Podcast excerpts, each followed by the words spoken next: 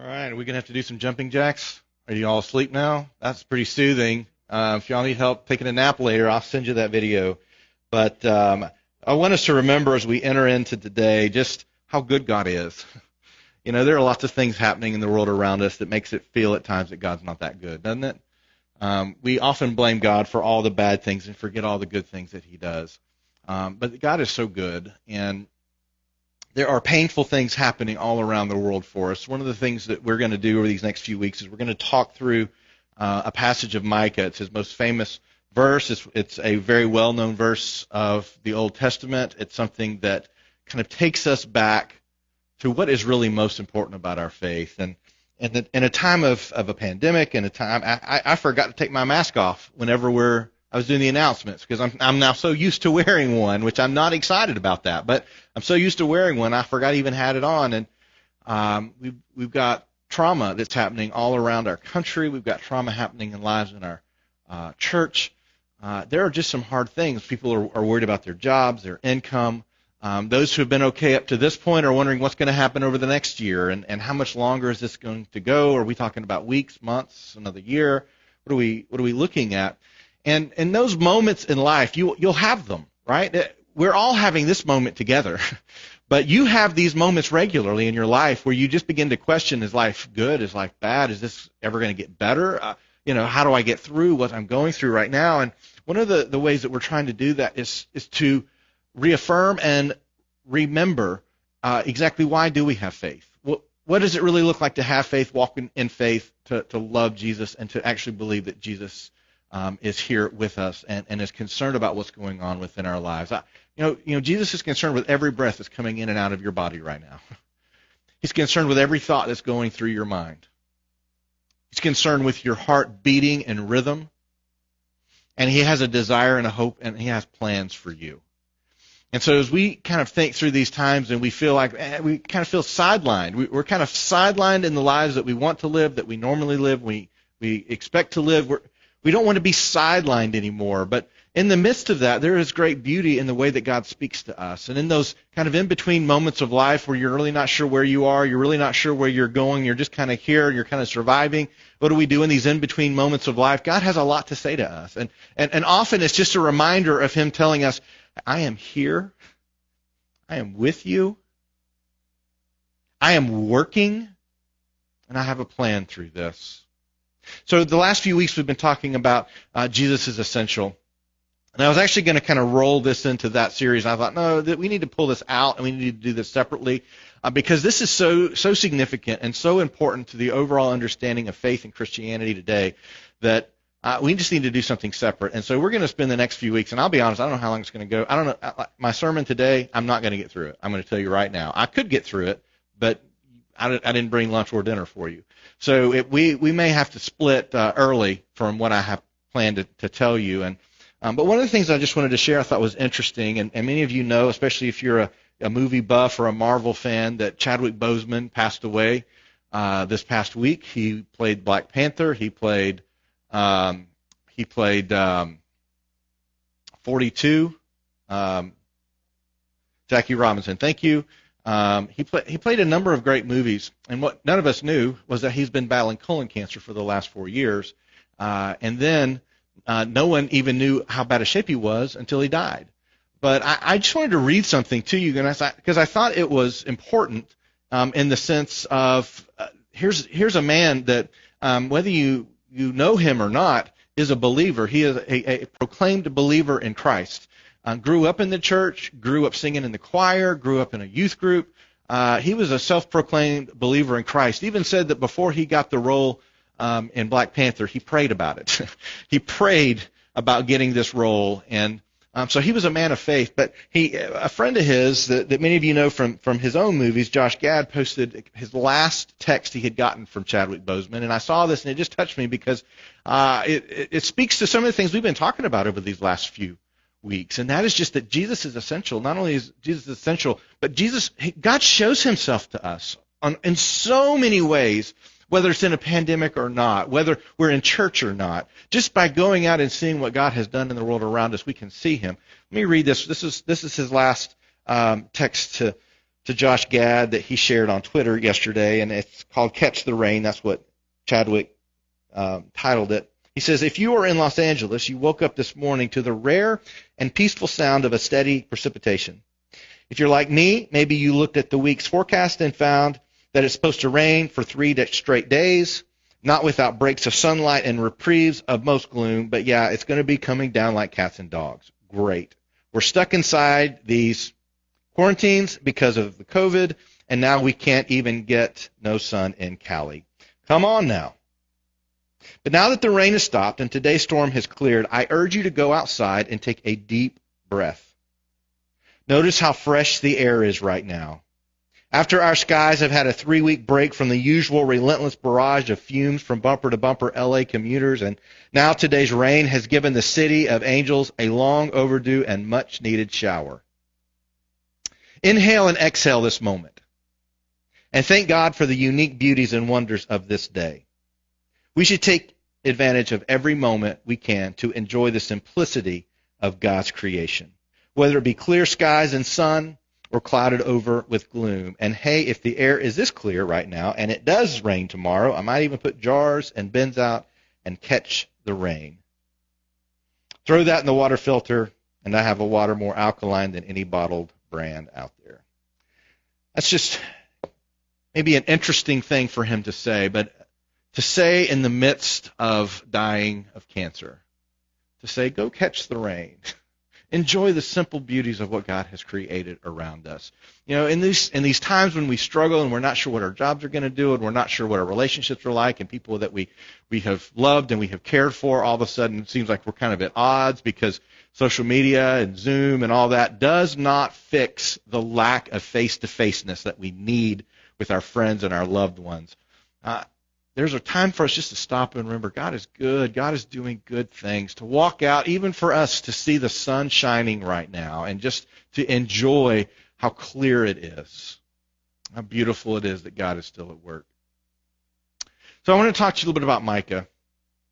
And, and the reason I want to do this is because Micah and, and Micah 6.8, which is where we're going to be for, for a while, and you think, how can we be in one verse for a while? Just hang with me, you'll find out.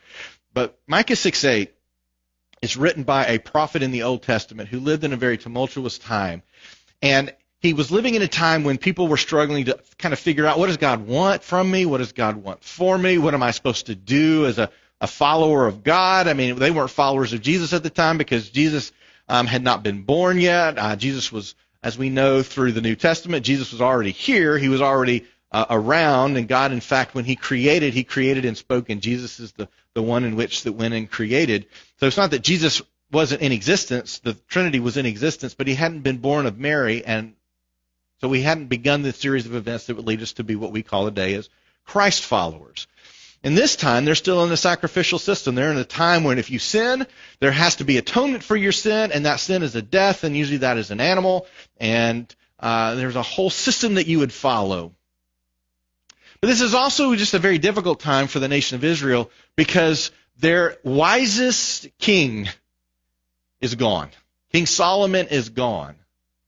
Now, if you're not a, a history buff of the Old Testament, which is really fascinating uh, to get in and really understand what happened all throughout the Old Testament, but if you're not a history buff, uh, the nation of Israel um, really uh, almost comes to a civil war. And instead, what they do is they actually split. If you remember, there are 12 tribes that make up Israel.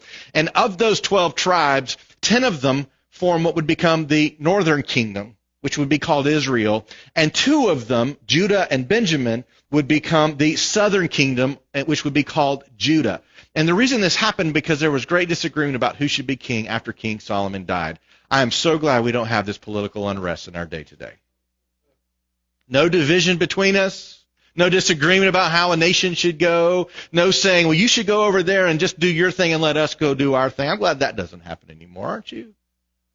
And so what they decided to do is they would have different kings.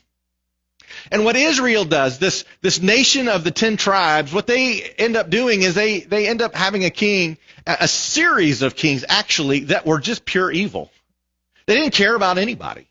They cared only about themselves, only about their own power, only about their own wealth. And they not only abandoned the people, they abandoned God and they began to take in all the pagan gods around them. They were just a string of terrible kings. Now, Judah did a lot better.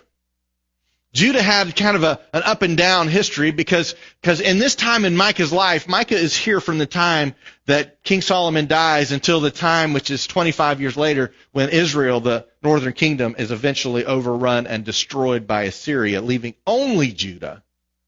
Micah's here for this whole time. Great unrest.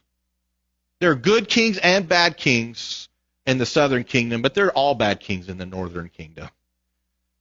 And people have begun to believe that what God wants for them is they want, God wants them to make a, a concerted effort to do things for God. And that thing that he wanted them to do was he wanted them to do sacrifices. And, and, we pick that up when we read the Old Testament whenever Noah steps off of the ark and he builds an altar and he burns a sacrifice and, and, and the scriptures say it was a pleasing aroma to God the sacrifice, this sacrifice of atonement.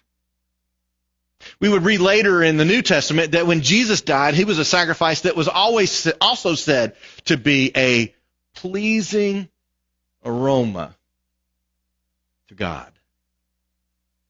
And this idea that sacrifice made God happy, it, began to build into this nation this idea that if I do enough stuff, for God, then I will make him happy. And hopefully, if I make him happy, he will make me happy. And he'll take care of me and do things for me and, and make sure that I'm taken care of. And, and I, I just got to make sure I do the right things. And so when we enter into what Micah is saying here, what we find is that he is prophesying about some incredible things and, and saying some just incredible things to the people about what God is about to do for them. And, and Micah chapter 5, he even prophesies that Jesus is going to be born. And it says in Micah 5 2, But you, O Bethlehem, Ephrathah, you are too little to be among the clans of Judah. From you shall come forth from me one who is to be ruler in Israel, whose coming forth is from of old, from ancient days. He's talking about Jesus here. Micah is prophesying about Jesus 700 years before Jesus would be born in this same town, Bethlehem. He called it. 25 years after the kingdom splits, Israel is overtaken by the Assyrians. Micah called it before it happened. We read about that in Micah 1:6 when he says, you, Your foundations will be destroyed. He called it. Now, one of the tests of prophets in the Old Testament was uh, if you say something's going to happen, it needs to happen. if you say something's going to happen and it doesn't happen, the punishment for that is death. So as Micah is prophesying, he begins to pull people together and he says, you know what? What does God want for you and from you? What does God want for you and from you? If you go through the book of Micah, you're going to find that there are three primary areas in which Micah speaks. One is he's going to speak for the first three chapters um, for about the judgment of leaders in both kingdoms, especially those who are not leading people towards God. The second thing he's going to talk about is he's going to be working to restore them to his kingdom. He's going to be really encouraging them. Get with the program. Remember what this is about. Don't oh, don't don't abandon God. And don't assume he wants something from you that he doesn't, or wants something for you that he doesn't.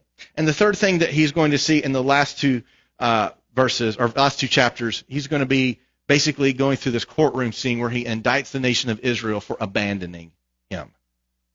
And then there's going to be a call back to say, just come back.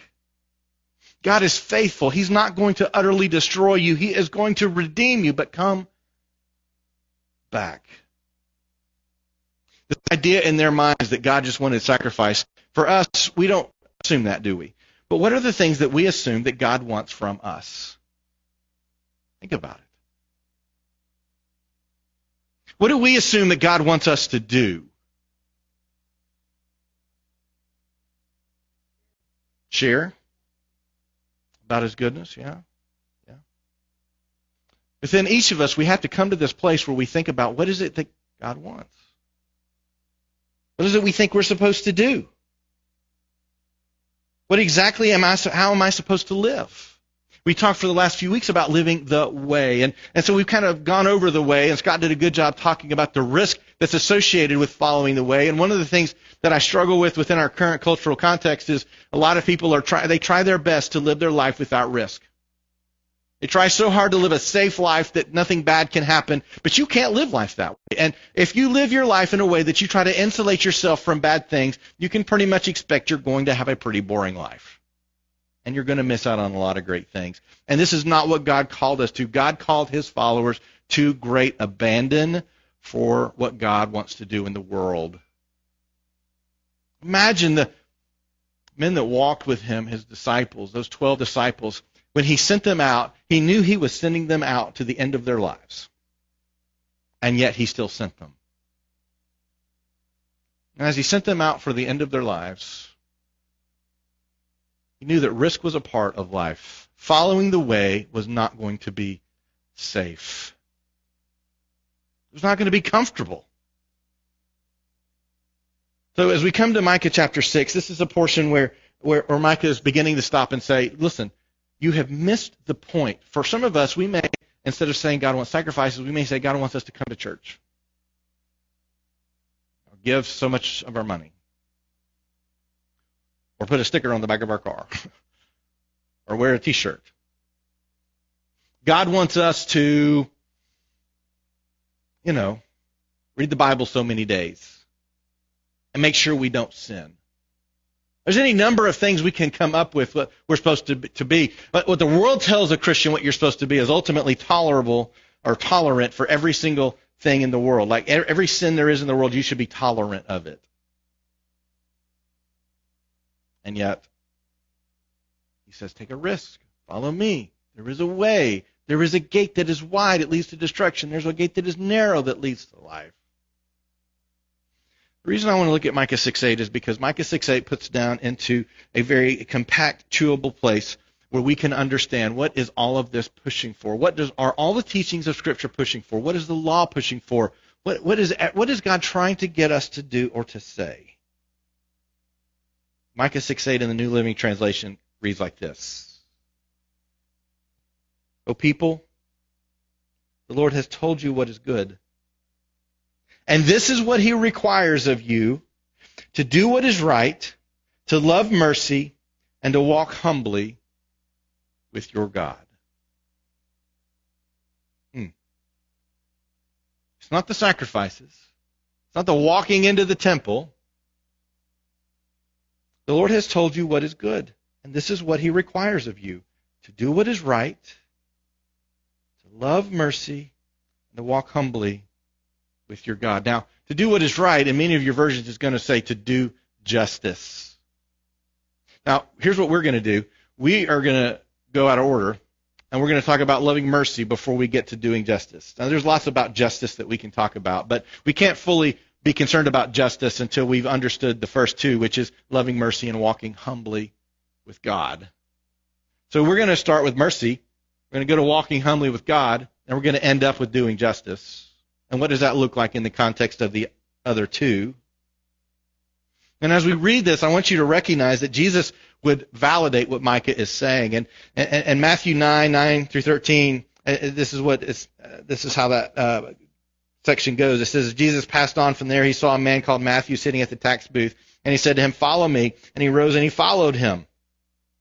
And as Jesus reclined at table in the house, behold, many tax collectors and sinners came and were reclining with Jesus and his disciples. And when the Pharisees saw this, they said to his disciples, Why does your teacher eat with tax collectors and sinners? In other words, uh, this is not what God wants. Don't hang out with those people. Those are bad people. God wants us to be good people. He shouldn't be with bad people. But when he heard it, Jesus said, Those who are well have no need of a physician, but those who are sick, go and learn what this means. Oh, I love this. Go and learn what this means. I desire mercy and not sacrifice. Because at this point, that is still what their primary concern is, is what do I do? How do I do the sacrifice? For I came not to call the righteous, but sinners. In Matthew 23, 23, he says, Woe to you, scribes and Pharisees, hypocrites, for you tithe mint and dill and cumin. Like you, you, you do, you do all these things that you think you're supposed to do, like to the nth degree. Like even, you tithe of even your, like your smallest things. But you have neglected the weightier matters of the law, justice and mercy and faithfulness. These you ought to have done without neglecting the others. In other words, it's not these instead of. You should do the thing. But at the core of your heart needs to be this idea of mercy and justice and faithfulness. In Matthew 22, this is what we often talk about and uh, are the, the vision statements for a lot of churches, probably most churches, and uh, perhaps maybe for your life. Teacher, what is the great commandment in the law? And he said to him, You shall love the Lord your God with all your heart, with all your soul, with all your mind. This is the great and first commandment. And the second is like it. You shall love your neighbor as yourself. On these two commandments depend all the law and the prophets. So Jesus is saying, okay, if the most important thing that you can do is to love people. And understand what Micah is saying here. When we do justice and we love mercy and we walk humbly with our God, this is what it looks like to love God fully and to love people fully. So they're not two different things. It's not, uh, so we need to, to do justice, love mercy, walk humbly with our God, and we need to love God and we need to love people. No. And if you're going to love God and love people, then it looks like doing justice. It's like loving mercy. It's like walking humbly with God. In John 13:33 says, "Little children, yet a little while I am with you. You will seek me, and just as I said to the Jews, so now I say to you, where I am going, you cannot come. A new commandment I give to you, that you love one another just as I have loved you. You also are to love one another. By this, all people will know that you are my disciples if you have love for one another." So this combining of the idea of love, which we're going to kind of unpack a little bit today, this idea of combining love with justice, mercy, and walking with God. Is what Micah is saying, and then what Jesus is going to continue to say. If you want to know God, this is what it looks like. Which, which really brings us down to the place of saying, well, do I really want to know God? Do I really want to walk with God? Do I, do I really want these things within my life? Do I really want to live this way? Over these next few weeks, we're going to be talking about these three phrases over and over and over again. Do justice, love mercy, walk humbly with your God. And I want you to hang in there with me. Because we need to understand what they mean. We need to understand what Micah is trying to tell us. We need to look at how do we live this out? How do we how do we follow this through? The NIRV, which is the reader's version of the NIV, uh, it reads Micah 6:8 like this The Lord has shown you what is good. He has told you what he requires of you. You must act with justice. You must love to show mercy. And you must be humble as you live in the sight of your God. I love that translation of it. It's not complete, it's not full, it doesn't tell the whole story, but it tells a good part of the story. At the end of the day, the reason that I want us to spend this time together in this series called Love Walk Do is because this is the way we walk with God. This is how we do it. We talk about the way, this is how we do it. It's the way we love Him and each other. It's the way we fulfill our mission. And this is what the way looks like. Now, again, we're going to talk about justice last. We've talked about justice quite a bit, and uh, justice has many facets to it, not just social justice. Social justice was very much on the heart of Micah. Micah did not live in the heart of the city. He didn't live in the big city centers where the governing officials were. He lived out in the suburbs. He lived out in the rural areas. He lived out in the places away where the poor lived, where those who didn't have so much lived, where they didn't have representation, and where they often felt the brunt of bad leadership. Micah, on his heart and on his mind was always focused on justice. He, felt God constantly telling him to talk about justice. for other people, especially those who were struggling, those who were suffering, and uh, that's why he spent a third of this book condemning those whose practices or lack of godly practices and leadership caused great suffering in the people in which they were around. But what does it really mean to love mercy? You thought about that? What does it mean to love mercy? I'm going to tell you right now, we're not going to cover that all today. Uh, because there's really a couple of things about uh, mercy. There's the receiving of, and then there's the showing of. Every one of us has received mercy. Whether or not we show mercy is a whole other story. I want to talk about the receiving mercy today. Next week, we're going to kind of look into the showing mercy to others and what does it look like to really love mercy in that way to understand what Micah is saying, we've got to understand more than just our, our definitions and understand what our world says about it. Mercy, in, the, in your dictionary, will say that mercy is compassion or forgiveness shown towards someone whom it is within one's power to punish or harm, which the world loves this definition, by the way. Like you can do whatever you want and not be held accountable. That's what mercy is. So to love mercy means like you you can uh, you can do a horrendous crime and then walk away because we're just supposed to be merciful. We're not supposed to hold against you whatever due we could hold you accountable for. But if we take that view of that's what Micah is saying and that's what Jesus is saying and that's what the scripture is saying about mercy, then we have to ignore a whole lot of the rest of the Bible to get there. When we look at this passage, Micah 6 8, and we look at it throughout the Old Testament, there's actually a Hebrew word that is used on and on for many different things that is used here for this word mercy. It's the Hebrew word hesed. The Hebrew word hesed does mean mercy, but it also means steadfast love or covenantal love. See, mercy is not just the withholding of consequence when they are due. Mercy is steadfast, patient, covenantal love for others.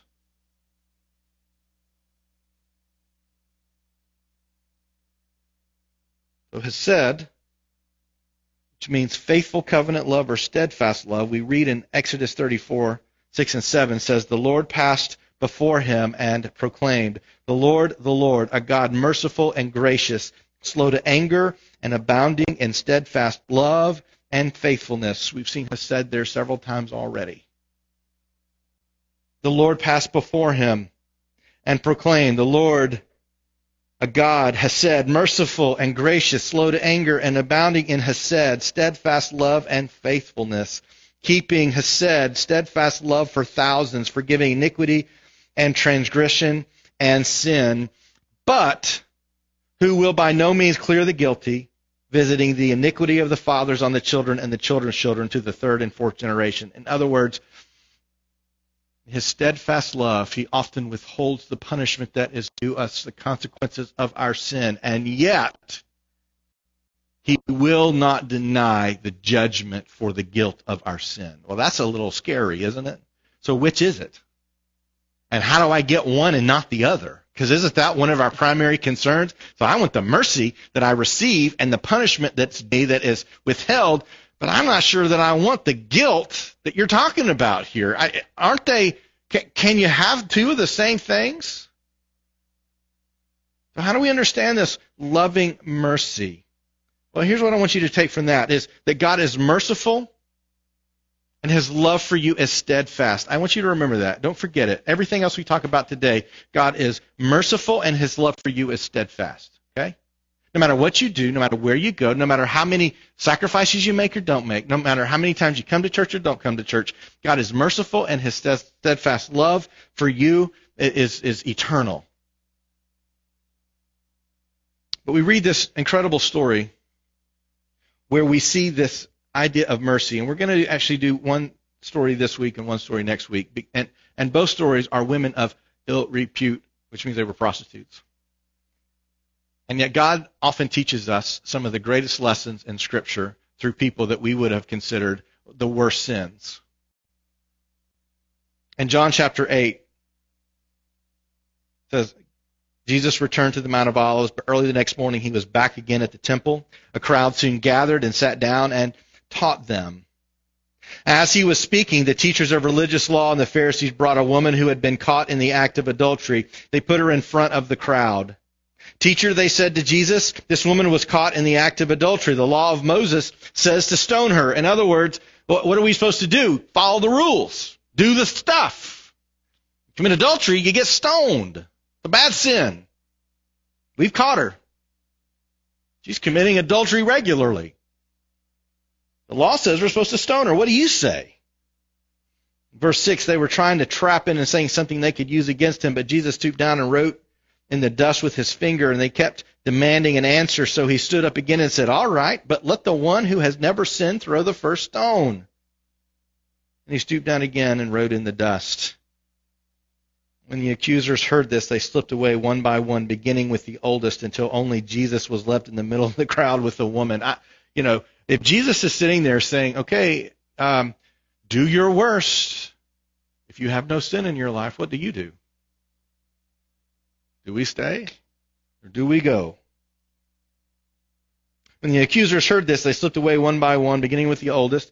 Verse 10, then Jesus stood up again and he said to the woman, and this is where we see that this, what he's saying in Exodus, here is my steadfast love for you. I am with you. I love you. I'm withholding punishment for you.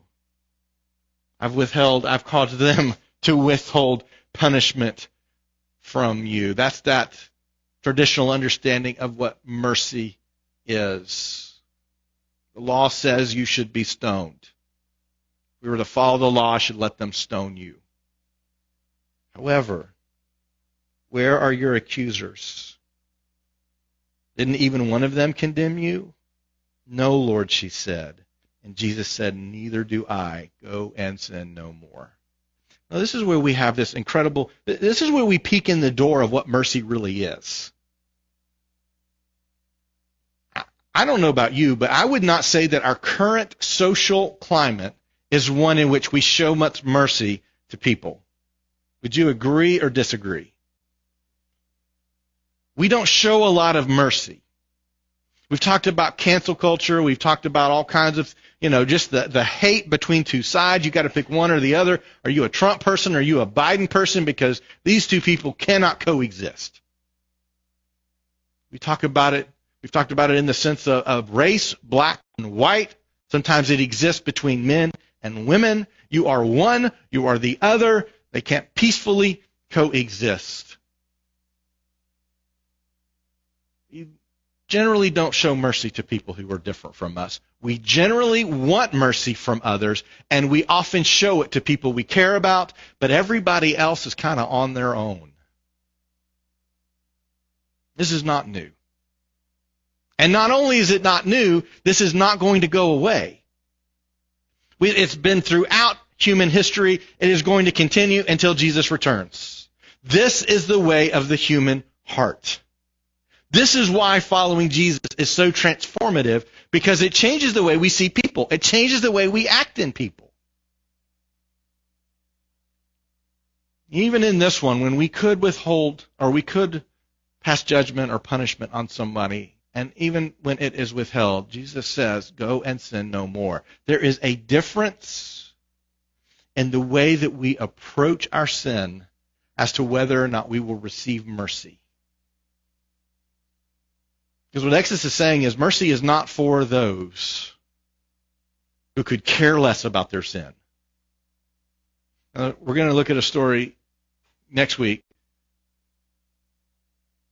in which Jesus says about a, a, a person who is offering mercy, the reason that they are offering mercy is because they have been forgiven much.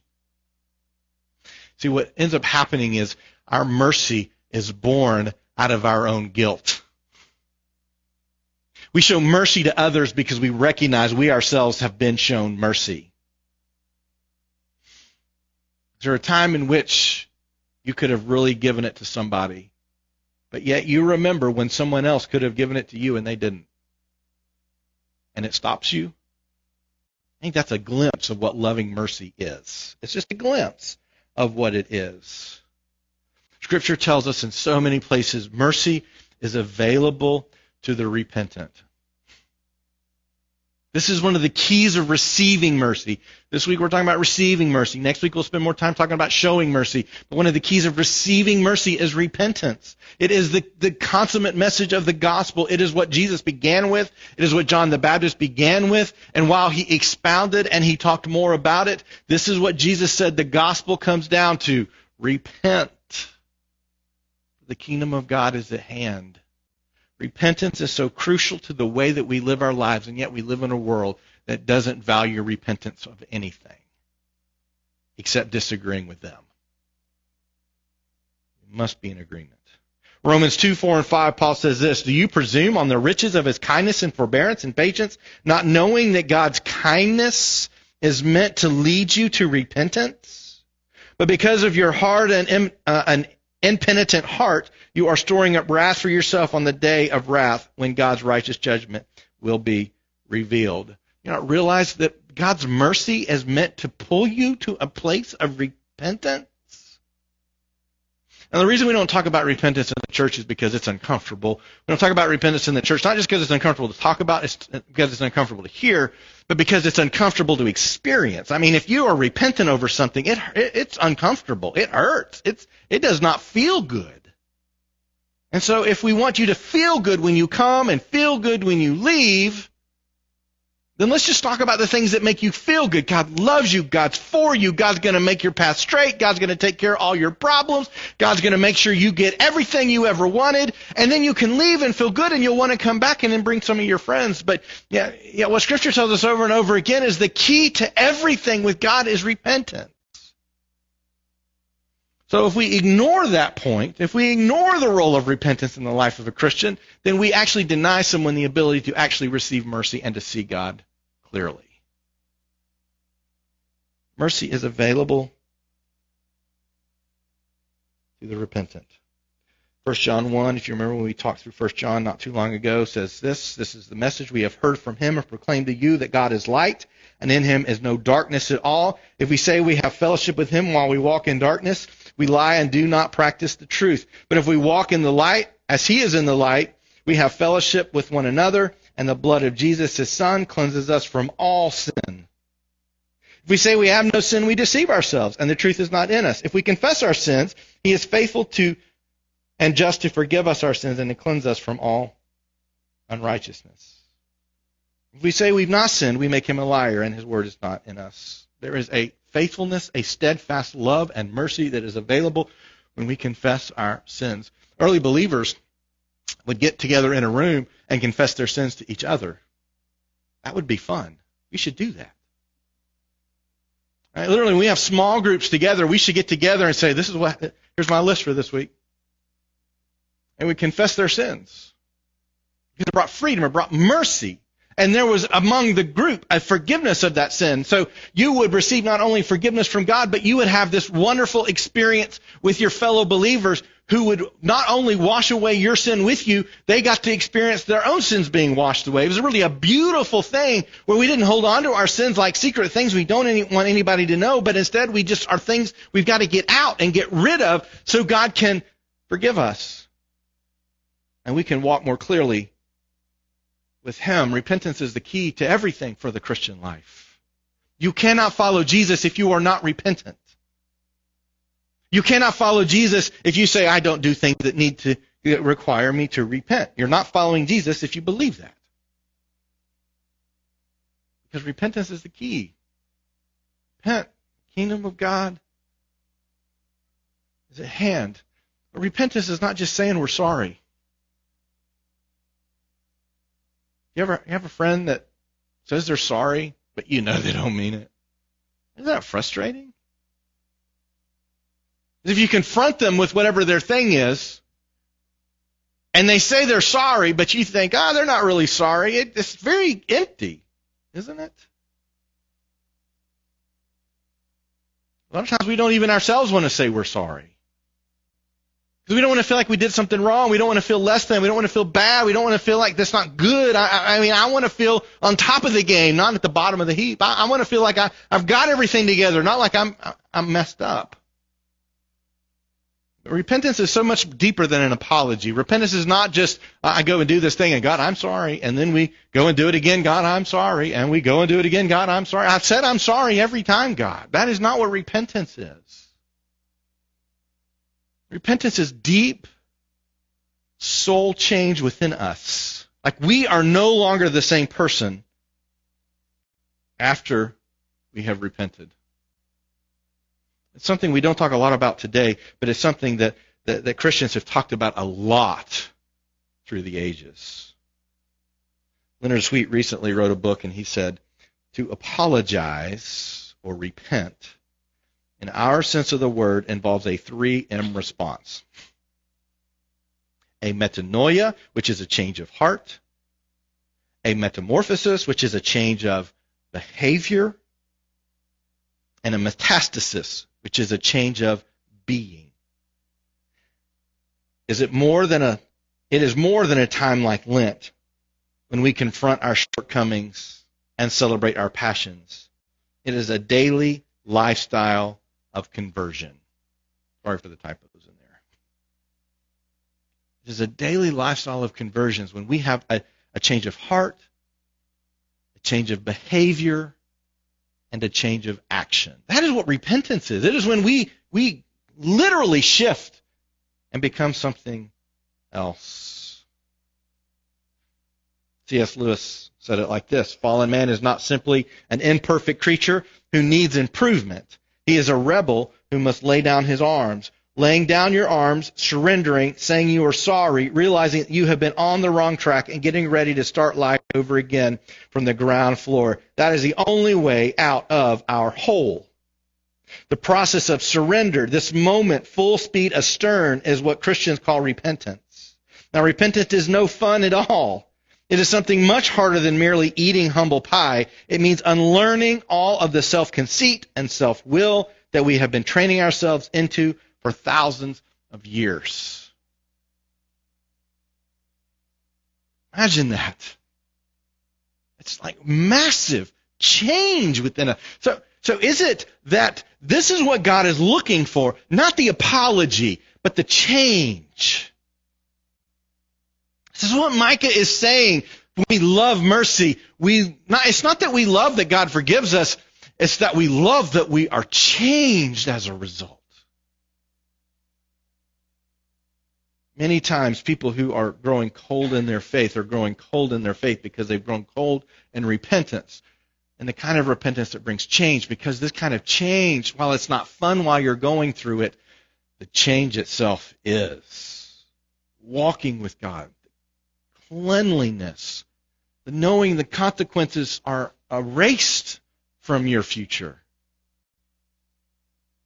It is just a beautiful beautiful promise. William Temple, who was the Archbishop of Canterbury many years ago, said to repent is to adopt God's viewpoint in place of your own. In itself, far from being sorrowful, it is the utmost joyful thing in the world because when you have done it, you have adopted the viewpoint of truth itself and you are in fellowship with God. Imagine that. To repent is to adopt God's viewpoint in place of your own. In itself, far from being sorrowful, it is the utmost joyful thing in the world because when you have done it, you have adopted the viewpoint of truth itself and you are in fellowship with God. Oh, the fellowship that that brings. Freedom that that brings. The joy that that brings. If you're here today, repentance is at your fingertips. It is a, a beautiful opportunity to go full speed in another direction. And to not only go in another direction because that's what God wants you to do, which would be a misunderstanding of Micah 6 8, but is a turning in another direction that leads to great joy. Which is what God wants for us. God's desire is not to see how many hoops we can jump through. His desire for us is we experience the joy that He is promising. As we finish out here, one of the things we have to do in the church is we cannot come to a place where sin is ignored. We cannot come to a place where sin is just, ah, everybody does it. Yeah, I'm sorry, but it has got to be the thing that we're constantly living our lives to undo. Loving mercy is not loving a lack of consequence. Loving mercy begins with understanding our great need for forgiveness and offering repentance so we can receive it. This is part of what Micah is saying. Not the whole thing of what Micah is saying with loving mercy. Next week we're going to unpack. So what if we really do love mercy? What does that look like? What does that mean? I'm going to leave you with Lamentations 3, 22 and 23. It says, The steadfast love of the Lord never ceases. His mercies never come to an end. They are new every morning. Great is your faithfulness. Know that no matter where you are, what sin you struggle with, these mercies are new every morning. When we worship, let us worship that we receive mercy new every day. Father, I pray for those that are struggling with their own uh, just passions that don't line up with yours, uh, struggling with what does it look like to follow you. We get just on this this trap of the things we're supposed to do, and we miss the transformation that you want to bring us. Father, I pray for someone that's listening right now that is struggling with the belief that God does love them steadfastly forever, or that God does want to forgive them. Pray that you would give them such a sense of your grace and your mercy. They will willingly confess their sin, turn from their sin, and receive the joy that comes in walking in step with you. Father, I pray that you will help us to understand all these things that Micah is saying and how do we live those out of our lives today. I pray that you would begin to, to soften our hearts so that we would show mercy to others when we could punish them. Father, I pray that we would see all the great mercies that you give us that are new every day. In Jesus' name we pray.